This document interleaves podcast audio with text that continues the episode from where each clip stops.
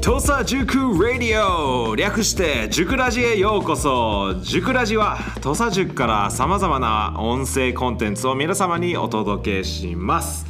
今回のコーナーは土佐塾ヒーローズ私英語科井田マックスがナビゲートさせていただきますさあ本日のヒーローはこの方ですお願いしますイエーイ 理科の土井でございます土井先生ですまあこんな感じであーなんかあれねマックスとなんかこうやって一本のマイクでなんかやるっていうのちょっと照れるいねやそうなんですよでこれは実はまあ今これからいろんな先生まあ土佐塾ヒーローズなので、まあ、いろんな先生またもしくは生徒でも、えー、元土佐塾に関わる人たちの中でこうヒーローと思えるような人たちをどんどんこうインタビューしていけたらなと思ってなるほどなかなかないじゃないですかこうやってこう1対1にそうねお話をする、うんしかもこう飯もない、飲み物もない確かに確かに本当にお互いの話を聞いていくだけ、うんこの機会がなかなかないですしこれもね皆さんにお届けできたらなとなるほどね思ってます、うん多分ね、生徒は先生たちって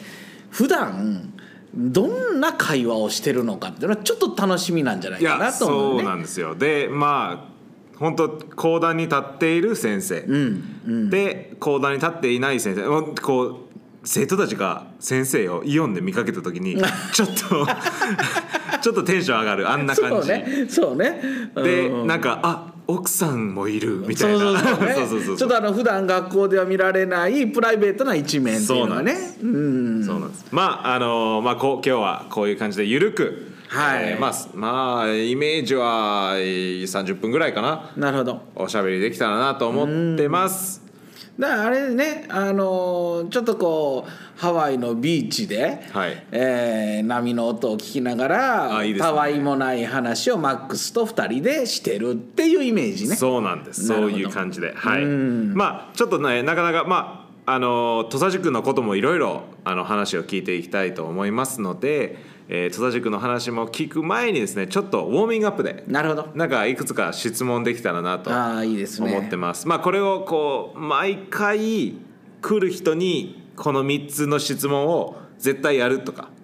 というふうにこうやっていけたらまあななるほどぜ今回初めてなのでいえありがとう。ちょっとファーストタイムちょっとナビゲゲストねナビゲーターのイダマックスがだいぶ緊張してます、普段 ちょっと見えないマックスね。そうなんですよちょっと焦りもありながら皆さんねこう落ち着いて聞いていただけるようにと私は意識していますけどまああのなんせ、えー、と第二言語なのでね、なるほどね。まあ、これが全部英語だったら、It would be so much easier ああ、I think so。 yes、まあ普段は土井先生とねよく英語で喋ってるんですそれもうね、僕の英語の師匠でございますの でね、ありがとうございます。さあ、えー一つ目の質問、はい。えーこれいきましょうかもしえー世界の中で、えー現在でも過去でも、誰か一人、自分のクラスに入れることができるのであれば、誰を入れますかうわーでこれは例えば本当に何て言うのかなこう、えー美人さん女優でもいいですし、または、えー、と本当歴史を変えた人とか、まあ、ちょっと歴史的に、えー悪いことをしてしまった人あーなるほを、どねその前にもう構成させる、ね。そうですそうですそうです、とか、えーまあ本当に俺があいつを教えたぜという自慢をできるとか それだそれぐらいのことでも全然いいなるのほでど誰か一人、誰か一人。はい、誰でもいいです。なるほど。となると、私は、そうだね、アインシュタインおおをクラスで見てみたいなと思はいいはいますね。はい、アインシュタインえっ、となんかこうどっちが先生になるかわからないそれそううそうそうそうそうそうそうだからあのなんていうのかなすごくこう天才って言われてるんだけれどもでもあのよくよく聞いてみると少年時代はそうでもなかったっていうへえうんっていう話もあってどんな感じだったんだろうなっていう思いはありますそよのね。少年時代っていうのは小学生とかうん小学生とかはあんまり中こ学生うとか賢さがなかったなかったって聞くんですよね。で彼はあのずっとまあ天才で、えー大学行って大学院行って研究してたかっていうとそうではなくてあの勤めてたんですよね。職場にうん、郵便局だったかな。郵便なんかえ郵便局全然イメージないです郵便局だったか公務員だなんかなんか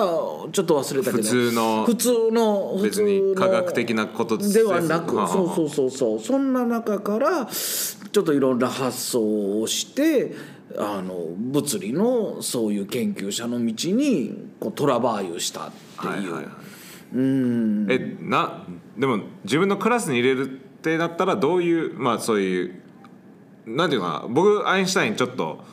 こう天才でありながら、なんかちょっとおっちょこちょいな感じも、うんなるほどそのギャップも見てみたい気もするんですけどそう土井先生とかどうそういうどういうところでクラスで見たいんですかいやあのだから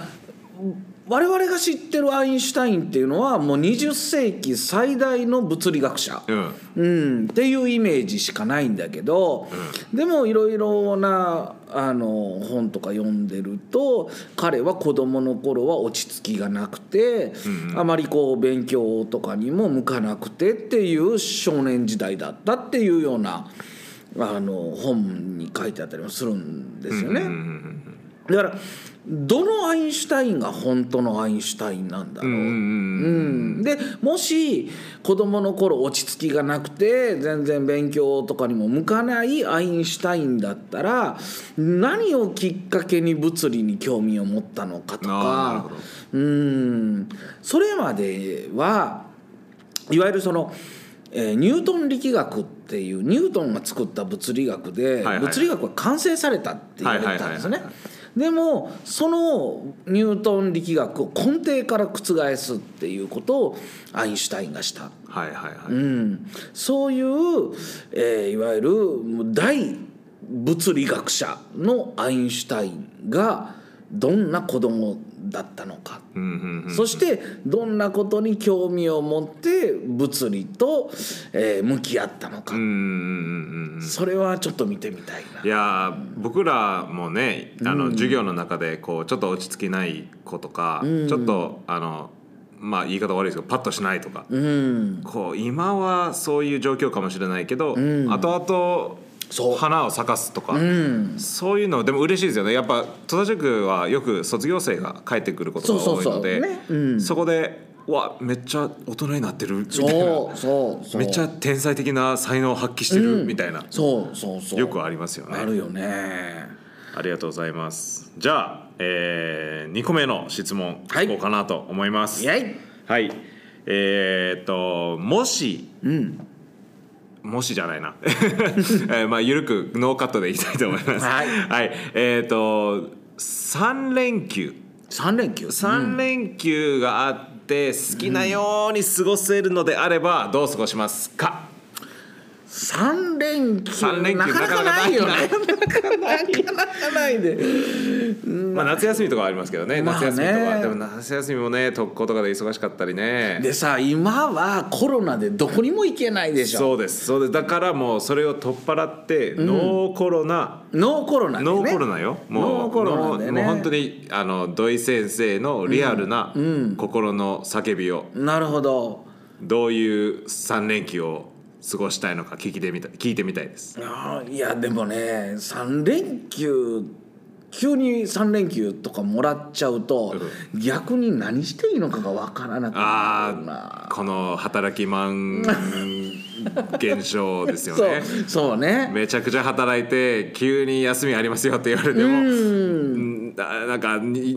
び慣れてないそうそうそうそうそうそうだからこう何かをしないといけないって思って逆にプレッシャーになああわるもかしれなるいそのストレスがねちょっと、ねそうそうこれこの時間をめちゃくちゃ充実させないといけないのそうそうそうがでもこれは80%しか充実させれてないもったいないみたいな。そうそうそうそうそうそうそういやよくわかります、そうね何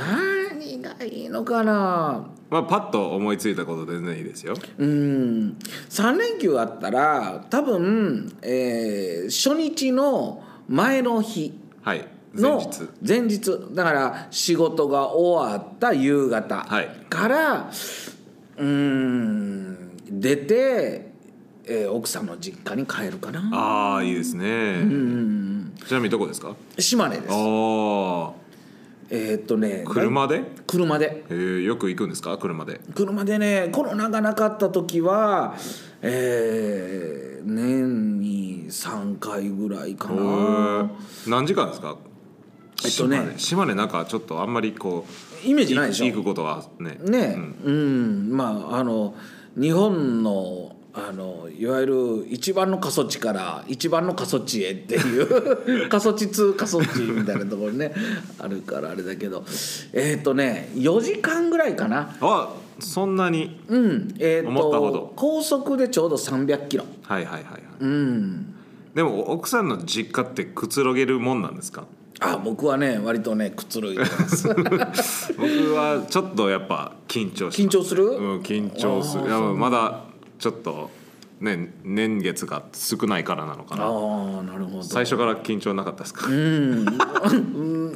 割とねあの奥さんのお母さんがすごくよしよくしてくれて、はいはいうん、僕はあの奥さんのお母さんと僕とで2人で買い物に出かけたりもしほまうすよ。へえ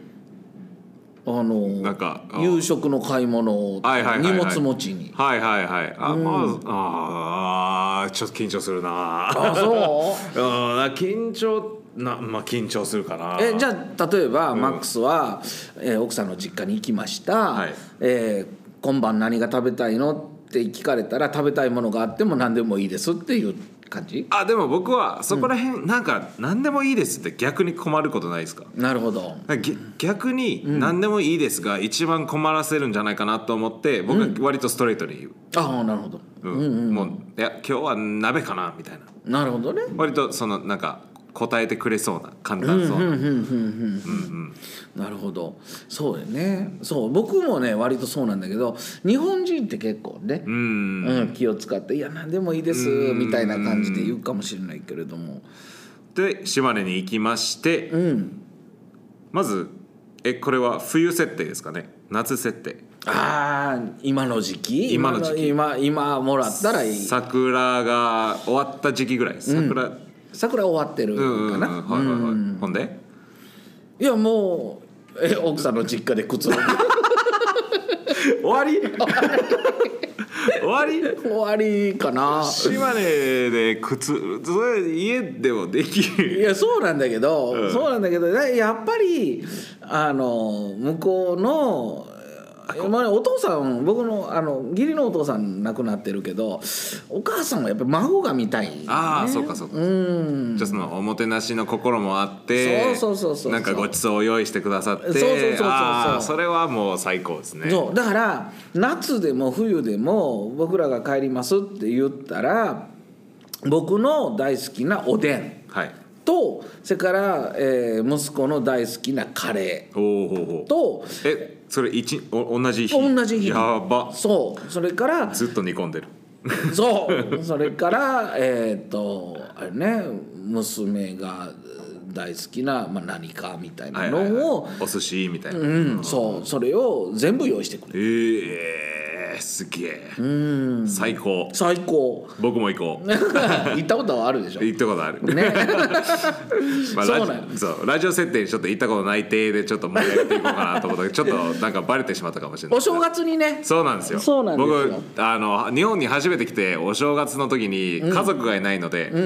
あのー何もすることはなかったので、土井先生が気にかけてくれて 「うちの実家行こうや」 ってでも緊張しました、 普通に緊張したあそうそうかまあ人んちは気まあまあ使いますよね,、そうだそうだねまあでもすごいおぼ覚えてるのは、あのー島根のえっ、とあれあれ市内になるんですか、あのお城の近くなのかな、あのーこう川が流れ川あ川そうお堀お堀の中であの船に乗るあそうね遊覧船にね極寒の 船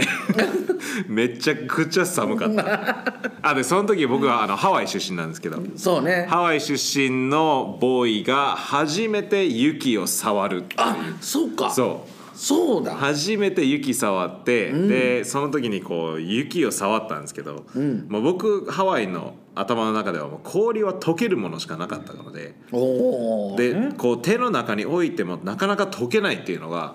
理屈的にこう受け入れなくてこれはきっと水じゃないんだっていうなん かすごい頭混乱しました。なるほど、はいそうかハワイあるあるハワイいやわあでもあるかもしれないいや、ねハワイの人が初めて雪触る時はねひょっとしてあるかもしれないですねなるほどさあ、えー島根で過ごすということでした、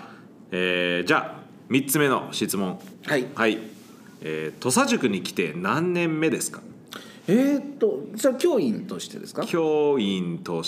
してにしようかうん、教員として来たのは20年目、はい今20年目かな20年目20年目わうんお結構いますねそうねまあでもねあっという間あーほうほうほううんえマックスは何年目僕は、えー、9年あ十あれ10年目かもしれないあれあっという間でしょあっという間ねあえ9年丸9年経っていや9年経って10年目でえす10年目でしょやばやばうわーえだからマ年ックスのこの10年目に誰かが入ってきたらあと10年あっというだ間ったら私と同じそう同じよなるほどででも最初の10年よりもそっからの10年の方がもっと短いあーなんか言いますよね年を取るとなんか、後々こう時間が短くなっていくっていうかそうこう比べる前提の年じ、と年月が、うん長くなるとね、そうなんか言いますよねえ20年えで土佐塾で教員としては20年なんですが実はですね、えーなぜこの土井先生を土佐塾ヒーローズに、えーお呼びしたのがですね土井先生はなんとこの土佐塾の第一期生なんですよ ね。えーっと最一番最初の卒業生っていうだけで何も偉くもないし賢くもないいしやいやいやああれなんのだけどもう たまたまねたまたまなのかいやでも、いやたまたまもそうですが第一期生で、でしかも20年間ここで勤めるっていうのは、まあ土佐塾ヒーローなんじゃないかなと思ってあありがとうあのなんていうのか土佐塾愛にうん土佐塾愛が一番僕の中で一番強いと思っている人ですあ。りがとう、はいうん大好き土佐塾ねえいや僕も大好きです。うん、僕2番かな。うん、そうねあのなんだろうね僕たちの時代っていうのはあのあれだってねその校舎自体も、うんうんこんなに完成してなくってうんうんうんいや僕もなんかちょっと写真見たんですけど、うんまだね全体育館もなかったしねそう高校ともなかったしねそう全然あの今の土佐塾と全くイメージが違うかったですよね、そだから全然今な僕のイメージ三角っていうイメージなんですけど、ううんうんうん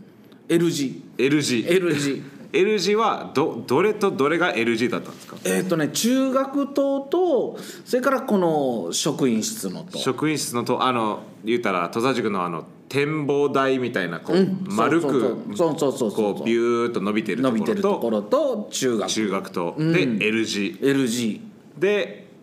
後々できなんということは高校等がなくて、で体育館もなかったなかったで、えっと、僕たちは1期生なので高校1年生からの入学なのねそうねうん、で同時に中学1年生が中学校の1期生として入ってあ同じ都市に入ったそうそうそうそう、あなるほど、うん、で中学生の1期生が、えー土佐塾では4期生になるのねああそういうことですね、うん、だからはいはい入ってきた時は中1と高1しかいない、はいはいはいはいで2年目が、えー高1高2と中1中2っはいはいはいていう感じでで3年目に初めて高校が3学年、えー中学3学年が揃うっていう感じちなみにその第一期生の、んえっ、と人数はどれぐらいだったんですか100人100人100人ぼっちりぼっちりでそこから毎年100人を入れていったえっとねいやちょっとずつ増えたと思うんだけほどうんえーどうなんだろうでも教室的になんか受け入るんですかえそうなのよそうなのよで、えー、と最初の年は中学等に僕たち、えー中1生と高1生がいてで、えーす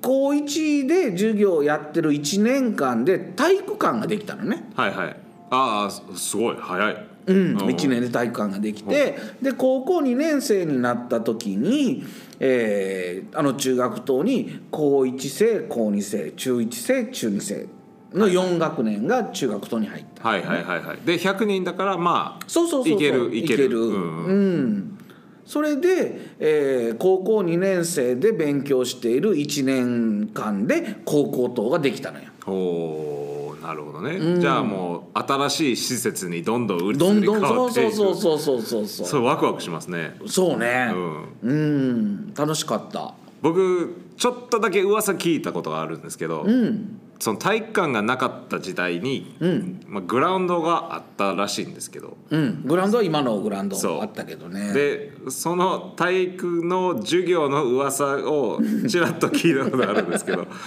あの、まあ、ラジオと聞いてくださいと皆さんにどんな授業だったんですい かやもうね1年間石拾いだよ ね晴れたら石拾いあ晴れたりあで雨だったら雨だったら教室にあるまあ教室も今ほ どあの全部ね机が入ってないから空き教室があって、はいはいはいでその空き教室に卓球台が置いてあっおて100人がそう で雨が降ると卓球台でみんなあの卓球ピンポンするっていうなるほどねじゃあそういうところからも土佐塾を作ってきたみたいなそうねところもあるんですねそれは戸田塾好きになりますわそうね、うんいやでもねあの石拾いとか1年間石拾いとかっていうとあかわいそうとか思われる言わよく言われるんだけど、うんうんでもね僕たちが石拾いしてる頃はその石拾いが楽しくて楽しくてしょうがなかったんどだういうこと ですかいやもうね14歳15歳のそう14歳子供たちがワクそうワクワクワクワクしすながらる「おおお!」ーっってていうあのねそれこそあのバケツうんにどれぐらい石が1時間で拾えるかはいはいはいみたいなとこ競争的なそうそうそうそうそれからあの石を拾ってるんだけど、まあ、土に埋まってる石を、あの拾おうと思ってなかなか動かない,、はいはいはいでだから周りを掘って、はいはいはい大きいあの石を拾おうと思ったら、えー人の頭よりあのボーリングの球2つ分ぐらいの大きさの岩だったっていうなんかそういう。のとか大きなそうねうん、石どれだけ大きな石が拾えるかとか、うんうんどれだけたくさんの石が拾えるかみたいなことでみんなで競争してたんかな。じゃあ皆さん本当に運動部、まあ、ラグビー部、サッカー部、うん、この皆さんはこの土井先生にめちゃくちゃ感謝しなきゃああいけなもうい感謝ですよね。して一期生に感謝して そう そうなんですね。いやなんかそういうちょっと土佐塾のこういうところはおもろかったみたいな、ああそういう話を今回いろいろ聞けたらなと思ってるんですけどあのね一番最初、うその、ぐえー、土佐塾高校に合格しました、はいで学校へ上がってきましたっていうか学校の坂下に駐輪場があるんですよね。おうでそえこおなあれは同じ場所ですか、うん、あそこは同じ場所で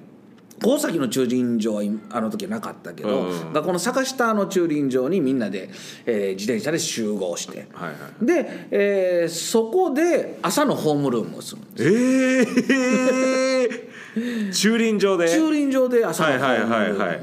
で出欠確認して「はい遅刻おらんね欠席おらんねじゃあ行くよ」って言って、うんえーあのこの坂道がまだ舗装されてなかったのではいはアいスファルトじゃなかったので、はいはいドロドロの道を一列になって先頭の先生の後をついて上がってくるって いう。それがいわゆる今の読書の時間みたいなそうそうそうそうそうそう それ体で力作りの時間そうそうそうそうそう えっと毎日毎日毎日毎 日が確かいえっとねそれがねゴールデンウィークいやもっとゴールデンウィークぐらいまで続いたのかなあーうん、でね、あの学校の校舎はさっきも言ったように L 字の校舎は出来上がってたんだけど、僕ら入学して入ってきたのに校舎に入れないのよ。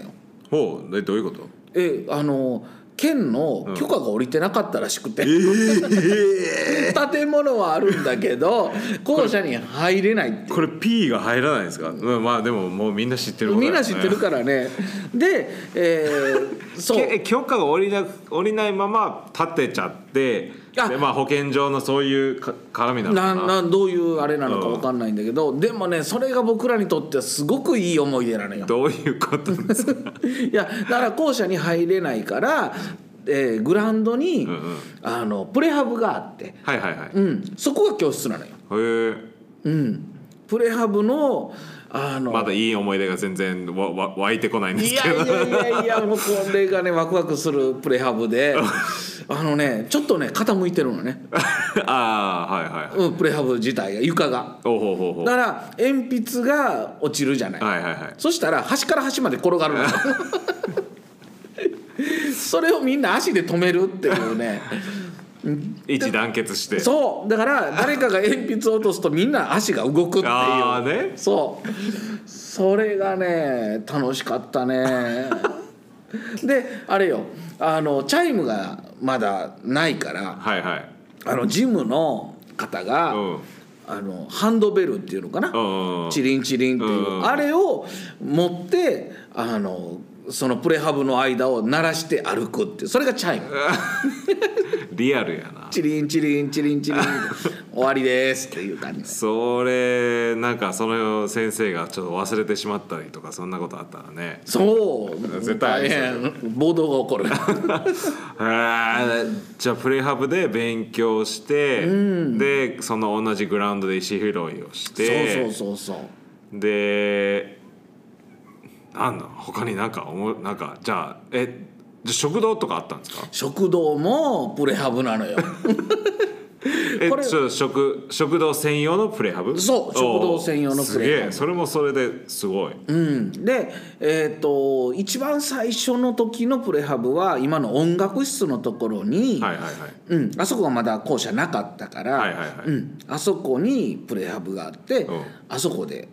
そのプレハブの食堂それもその食堂で作ってるのはジムの方な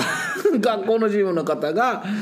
そのプレハブで、えー、とうどんそれからラーメンえこカレれーな何人かで一人一人じゃないえっ、とね4人ほ4人でうでラーメンとカレーをラーメンカレーえううーどんそばそばあそばじゃない、えーうどんうどんうどんうどんラーメンカレーそれは変わらず変わらずそれがもう土佐塾の歴史に刻そうまれてるそうよ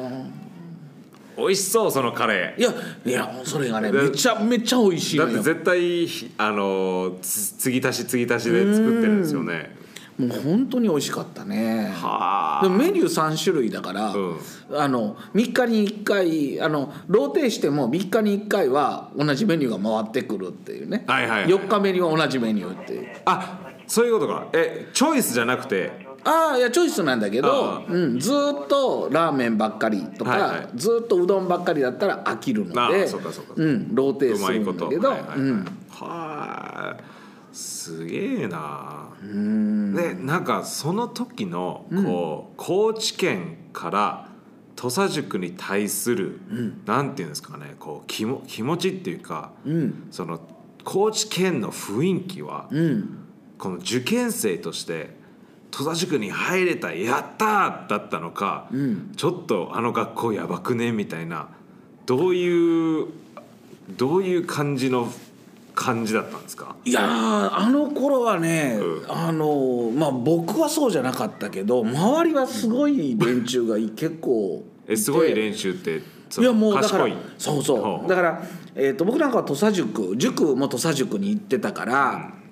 あの全あのなんていうかな模試があるでしょ、はいはいはいその模試を見た時にランそのなんていうのかな、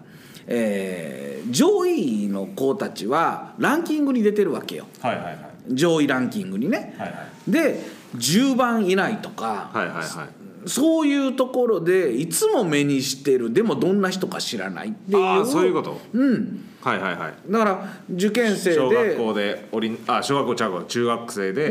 いろいろ模試受けながら、でいつもこう塾そうの中でまたこいつ一番だよはいみはいはたいはい いな「お前か!」おって前かそうそうそうそう そそうういう一緒に勉強してたそうそれでいや土井先生すごいですねじゃあもうんまああの友 達はねうめちゃくちゃ賢いそうでねあるあの女の子が、えもう常にその中学校の模試では一番取ってる県で一番の中学生はいはいはいの女の子がいて、はいどんな子だろうと。うんうんうんうんうんあの入ってきてるのは知ってるかうら、んうんうんどんな子だろうって思って確かに顔とか気になりますよねそう、でこっそり見に行ってで「いやそれらしき子いないよね」って言って顔でそういや見れるんですか顔で偏差値わかるんです かそうそうそうそういやもう僕の頭の中ではもう勉強ばっかりしてるそのものすごく真面あ目ーなるほどねな感じの女の子をイメージして、でどんな子だろうねって言って友達と見に行ったけどそれらしき子は現れなくて。みんなわ和気あいあいとそうだからあの僕とかはその成績の悪い方のクラスだったから、はいいはいはい方のクラスをこうなんていうかな窓をちょっと窓っていうかドアをねちょっとだけ開けてうん見てたんだけども全然それらしき子がいない、はいそしたら「ちょっとすみません」って言って後ろから「あの通してください」って言って「すみません」って言われて「あごめんなさい」って言ってすごくべっぴんな女の子がねほう通り過ぎてったのよ。ほうほうあれ誰あれ誰っていうことになって聞くとその子がその常に一番とへえじゃあもうその人今何してるんですかね今ねアメリカにいるのよえー、うんええアメリカにうんあ今どうしてるか分かんないけどちょっと前はアメリカの新聞社にいる、ええじゃあもう大規制がひょっとして聞いていたらそうそうそうそう誰かもう特定しましたねこれでそうねうんでその子と付き合うことは、ああもう全くな く相手にもされずそうなんやそうなんですよじゃあもう勉強とスポーツもできたんですかね、スポーツもできそうなイメージですけどねもうだ僕のイメージ僕の頭の中に出来上がってるイメージはめちゃくちゃ足が速そうな感じがするんですけどああではなかったねでもなんか もうねもういいんですよまあまあいろいろうんあのもう長所があって長所があ短って所もあってでね、んもうそれがもう可愛いし頭いいしもうこいつ性格最悪だろうとか 思ったら性格がいいのよおーその子もうね本当にね僕なんか全然相手にもされ高校3年間で何回かしか喋ってないの かな その100人しかいない中でそうあれ恐れ多くてね、はいはいうん、っていう感じのそうなんですね。えじゃあこうまあいわゆるこう高知県の中で割とトップを常に叩き出している子どもたちが入ってきたんですけど、その時のこう土佐塾のこう売りじゃないですけど、土佐塾はこういうことしますみたいなそういう宣言があっただって新しい学校ってなかなかあーなかなかこう、ねあこの間はまあ国際とかができたのかな。今で言うと。で土佐塾はなぜ新しい学校が今高知県に必要なのかって多分こう歌ってたと思うんですよ、どんな感じだったんですかそれもいやえっとねあの福島清三先生、はい前の理事あの先代の理事長なんですけどね、はいあの清三先生が言ってたのはとにかく高知の教育力を上げるんだ、ほうほうほううん、でその、えー一つの刺激にするだから、えー土佐塾を作るんだっていう形でできた学校それってどういう、どういうメディアなんですか、まあ、今だったらラジオあの音声ラジオとかこういうポッドキャストとか、YouTube とかあるんですけどそういう時ってどうやって言ってたんですかそれってみいやでもね結構テレビで取材とかもはいはいはいあったし、で、まあ、塾がんうん学校を作るっていうのは全国でも初めてのはいはいはいはいはい、うん試みっていう、まあ、そういうところですごく話題にはなったね。おうんその時の高知県の教育にはなんかどういう課題というか、なんかなんかなんていうのかなこう夢のある話しか聞にしか聞こえないんじゃないですか「うんうん帰るんだイエーイ!」じゃなくて、うんなんかもっとこうあったんですかねななんで通いたいと思ったんですかじゃあじゃあ僕はねものすごくね 横島な考え方で横島というとこ横島あそうかに横初めて聞いたとああなるほどえーっとねずるいなんかずるい考え方 かなほうほうほううん全然いいと思いますよあのずるいというのかまああの先輩がいないはあ はい先輩がいないそれが魅力的だった それはすごく魅力的だったほうほうほうねほう。うん、それから、まあ、僕らの通ってた土佐塾高校っていうのはすごく自由な学校だったんですよ。うんうんうんうん、今も多分土佐塾は県内で見ても1番2番に自由な学校だと思います。ああなんかそんなイメージもあります僕うん、でなおかつおしゃれ。ほうほうほうん、もううせい制服があ制服だけじゃなくてなんだろうかももちろん格好もそうだしでもね考え方が結構、はいはいはいはいはいはいうん、スマートだったのかな斬新というか斬新だったし今今時うん、今時今時でも今時なんか今時語呂がなんか日本語的に語呂が悪いですねでも、んまあ常にこうあどういうふうに教育を改革していくのかうんっていうのそうそうそうそうそをうまあ子どもたちのためにうん一番良いことを、そうそうそう、うんうんうんうん学校としてそうだったし生徒もねすごくねあのいろんなことでスマートだったと思う。もうちょっと具体的にえーっとどういうところかなえーっとね例えば今になって思うんだけど、うんあの例えば僕たちの同級生、うんうん、がどんなことを言ってるかっていうと、えーもう後輩にはとにかく、えーよくしたい。うんうんうん、もう土佐塾を、えー頑張って盛り上げてもらいたいだから僕たち、えー一番上の世代はもういくらでもその後輩のためには、えーお金を使うよ、はいはいはいお金のことは任しとけみたいな、こう切符の良さっていうはいのはかいな、はいはいはい、はうんなんかこうい、かっこいいですね確かにかっこいいでしょ、うんんなんかそういうのが自然と育つようなそんな校風だったよそねんな雰囲気が出てたんですね、そうねはあなんか自由って言ってたんですけど、うんまあ、どんなところが自由だったんですかいや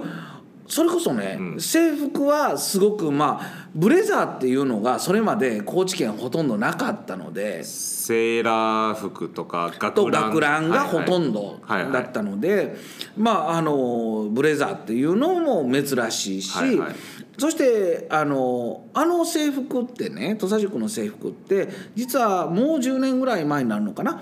えー学校ができて二十何年経った後でも全国の制服のえー魅力度ランキングで全国で2位になった制服なんいはいですよ。へえでそれを全然知らん知らないでしょ、うん、 まあでも確かに可愛いですねね、うん、それを僕らが着てるって、はいだから僕たちはあの制服にすごくこう誇りを持ってたし、うん着たくて着てたんだけど制服着なくてもいいよあ自由だったんですか自由え着なくてもいい、うん、もう普通に私服で着ていいってことですジかーンズで着ていいよへえそれを先生が言ってたへえうんそれってでもなんかこう教育的に教育的な背景みたいなのあったんですかどうだろうねでもあの製造先生は日本の枠にとらわれない学校を作ろうとされてたような気がする。はいはいはい、世界に輩出するスーパースターを育てるような、うん、そうそう,、んうんだから制服制服好きで着れ着るんだったらいいけどでも別にそこにとらわれることないよ、はいはいはい、うん、雨が降って濡れたじゃあジーンズ履いてこようかそれも OK、おおおおおおうん、だからあのー今じゃ考えられないかもしれないけど、ノー制服デーみたいなのがあって、へえみんな私服でみんな私服でおいでへえそういだからつからみんな全員制服になったんですかねなんか自然となったかもしれないですねうーんねえなんかターニングポイントみたいなのあったのかなどうだろうねでもあのいい意味でも悪い意味でもやっぱり人数が増えてくると、学校にしなきゃならならないんだろうね。あーそっかそっかそっか、うん、っていうところがあってあれかもしれないけれどもでも今うちの学校はね今年から、あの制服は自由に選べますそうですねあの制服の組み合わせというか、あの男女問わず問わずまあそう、女子はパンツ履いてもいいし、うん、男子がスカート履いてもいいしカマンうん、全然、うんね、そういうなんていうのかな自由な校風っていうのは僕らの頃からあったあーやとっ思ぱうねりそこがそのハートがずっと受け継いでこられたんでしょうね、そうね福島イズムっていうのはがい、ね、福島イズムかっこいいですね、うんはいはいはいそういう自由な制服もあれば、なんか他にあ僕は実は他の学校で勤めたことはないですし、こう他のが日本の学校に通ったことはないんですよはいはいだからまあなんて言うんですかねまあ全然アメリカと日本の学校って全然違うんじゃないですかいろいろと。そうだねなので僕は割と、あの土佐塾まあ普通のジャパニーズスクールとして、普通だったんじゃないかなと思ったんですけあーなるほどなるほどこうちょっとこの窮屈感というか、あの伸び伸び感が、なんか他にこうなんていうんですかねどどういうところが自由なんですかね土佐塾っていうのは。えー、自由なところなんだろうねでもあの他の学校、ん僕た僕なんかが、まあ、公立の中学校に行ったんだけど、ん公立の中学校はそれこそ髪の毛はこうしなさい、はいはいはいま、あの眉毛にかかってはダメですとか、はいはいはい女の子だったら肩にかかるんであればくくりなさいとか、はいはいはいなんかそういうことまで事細かに決められてるそういうルールが全なん部か生徒筆必見に記書書かかれれてたてるはいはいはい、うちはもうね何ですかね端端正正になうんうんうんうんふあの端正な服装っていうとこだけですよね。確かにそうですよねねむでも難しいラインですよねそこが、そうねこの先生の端正とこの先生の端正がちょっとずれてたりすることもありますしね、うん、でもね僕なんかはそれでいいかなと思うんですよ。というのが僕たちの時代は、えー、と高校3年生の時には100人を4クラスに分けて、文系が2クラス理系が2クラスあったんですよ。で僕は理系だったんだけれども文系のクラスなんかはその2クラスでまるで違うクラスで。おう片方のクラスは先生が漫画を推奨するあ漫画を読んでくださいってこと漫画漫画からもすごくあの勉強になることがあるから漫画読みなさい、はいはいはいもう一つのクラスは漫画なんか学校へ持ってきてはいけないはいはいはいはいその2つが一つの屋根の下隣のクラスで混在してるっていうほうなるほどねまあでも本当いろんな人の価値観の中で過ごさないといけないですもんね、これかそうらなのよそうん、そうそう社会に出るとね、う、うん、でそれのいいところを何ですかその漫画ダメじゃあこの人ダメじゃなくて、漫画ダメなぜこの人がダメと思うんだろうそうね、そうそうそうそうと考えるきっかけにもなりますしね、でその中で子どもたちはじゃあ隣のクラスに行って漫画を読むのは OK なのか とかねどうすれば漫画が読めるのはかいはいみはいたいなことも考えながら、まあ、いろんなことを考えながら、なるほど、うん、いろんな価値観の中ででもそういうこここう何ていうんですか先生これじゃダメですかって言えるだけで自由さがありますよねそうねなんか多分そこまで言うことすらしないんじゃないですか、普通だったら、いやー先生と生徒の距離が近いっていうのが割と僕の中で土佐塾のイメージなんですけどそうですねもう本当にねあの距離は近いですよね。だからこそそういう信頼があっての自由っていう感じなのかな、そうね、いやー今日はいろんな面白い話聞きましたねいやいや僕も楽しかったなんか第2弾とか全然やりたいですけどあーまだまだいいだっねて全然語り尽くしてない気がしそうよますよまだだって私ここの話では卒業してないもの確かにそうだもう卒業した後どうなったのかとかそう教師になってどうなのかっ確てか話にだだってよえね20年行って第1期生で今38期が入ってきたので、えっとえーねな今年ね50になる年えー、とでもその土佐塾を卒業したのが平成6年ぐらいですよね、うんうん、うん、あれえっと僕たち違うはか平成2年平成元年度卒だからあそう平成2年の3月に卒業平成2年の3月に卒業して、んでも20年しか教員やってないのでうんその間ブランクがありますよねそうなんですよでブランクがあって土佐塾に戻ってきた、そうそうそうそうはあそれもなんか面白そうですね 掘り下がっていきたいですけどまあ、今日はここら辺までにはいしようかななるほどなんかいや楽しかったねあっという間のあっという間の3な何分ぐらいもうほほぼ1時間ぐらい喋りましたよこれ40何分喋ったかなあそうなんだちょっと全然何時始めたか忘れちゃいましたけどちょっと見てみましょうかこれで46分はしゃべってますあ早っそうなんだ授業や本当やね じゃあ楽しかっあたりがとうございますじゃあ最後にですね、はいまああの何ていうんですかねこう土佐塾が今ここが熱いみたいなああちょっと土佐塾まあ少し土佐塾を PR してほしいんですよね。えっ、と自分まあ普通に僕らはあのウェブサイトとか。えーインスタグラムとか YouTube とか見れるんですけど、まあ、それ以外のところで、こう僕らが目がなかなか中に行き届かないようなところで戸田塾が熱いんですよみたいな、そういうとこありますかなるほどなんかここ今面白いんです私がやってることがとかまああー私の周りでやってることが面白いんですみたいな。あああのね割とうちの学校の授業って他の学校の授業とは違うんですよね。どういう違うんですかうーん例えば、えーとまあ、私がやってる授業も多分他の学校でやってる授業とは違うと思うんだけど、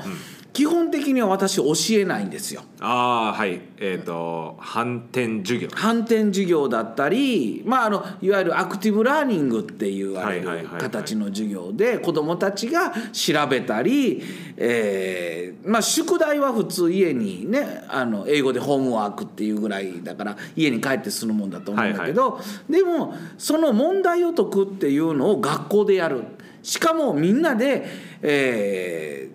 一緒に、えーこうやったら解けるんじゃないだろうかああやったらこれはどうかなって言いながら解くああなるほど、じゃあ講義型っていう感じじゃなくて、そえーグループワークメうイングループのワークですねが土井先生が今一番楽しい楽しい最高どういうとこ楽しいですかいやもうね自分が教えてる時ってもうこうだろうって自分の中で頭でこうストーリーを考えてこうだろうって決めて授業するんだけど、うんそうじゃなくて子どもたちが自由に発想してで自由にこうあの問題を解いてるとその中で「えこれどういうことですか?」っていうのが割と本質の質問だったんですよああなるほどなるほどなるほど、そこよ気づいてほしかったのがそうそうそうそうってそうそうじゃあ言っちゃおうみたいな言わない言わない言わないじゃあこういうふうに調べたらいいよみたいなそれも言わない言わない言わないなるほど。うん。えー、あーわーわーなんかかゆいね。かゆいでしょそのかゆさがね、いいんだよね なるほどね。うん暑いですね。そ反転授業ではなくアクティブラーニング、ううんえー生徒たちが主催主体となって、グループワークでお互いに、うんお互いの知恵を出し合って、ゴールまでたどり着くというそうはあどうですか生徒たちはワクワクしてますかなんか楽しそうにややりまあすか楽しそうだよ、物理って大体ね難しいとか苦手だとかっていうイメージが多いと思うんだけど、はいはいはい割とねあのグループワークするとあ「物理楽しいね」って言ってくれることが多い。なるほどねなんか競争心とかも生まれそうですよね、そうなねんかお互いを助け合うどっちが一番賢いのかっていうのうんそうそうその場で分かるしそうだそうそうからグループワークだったら他のグループよりもこうんそうそうっそちうそのう方が分かってるぜみたいなそうそうそういそうやー面白そうですそういうあのもし授業見たいとかあればああもうぜひねお越しください、はい先生もそうですし、うんえーあの聞いてくださってる人たちもはいいつでも、えーまた土佐塾に連絡していただけたら、はい歓迎しますぜひ来てくださいこいやー今日は土井先生ありがとうございましたちらこそありがとうございました第1期生そして土佐塾勤めて20年、えー理科科の土井でございました土井でございましたありがとうございました皆さんぜひ、えー私たちの戸田塾の YouTube チャンネル公式 YouTube チャンネル公式 Instagram、えーいろんなメディアを出していますのでそちらもぜひご覧ください今日は最後まで視聴ありがとうございましたありがとうございました See you again 戸田塾 Radio 戸田塾 Heroes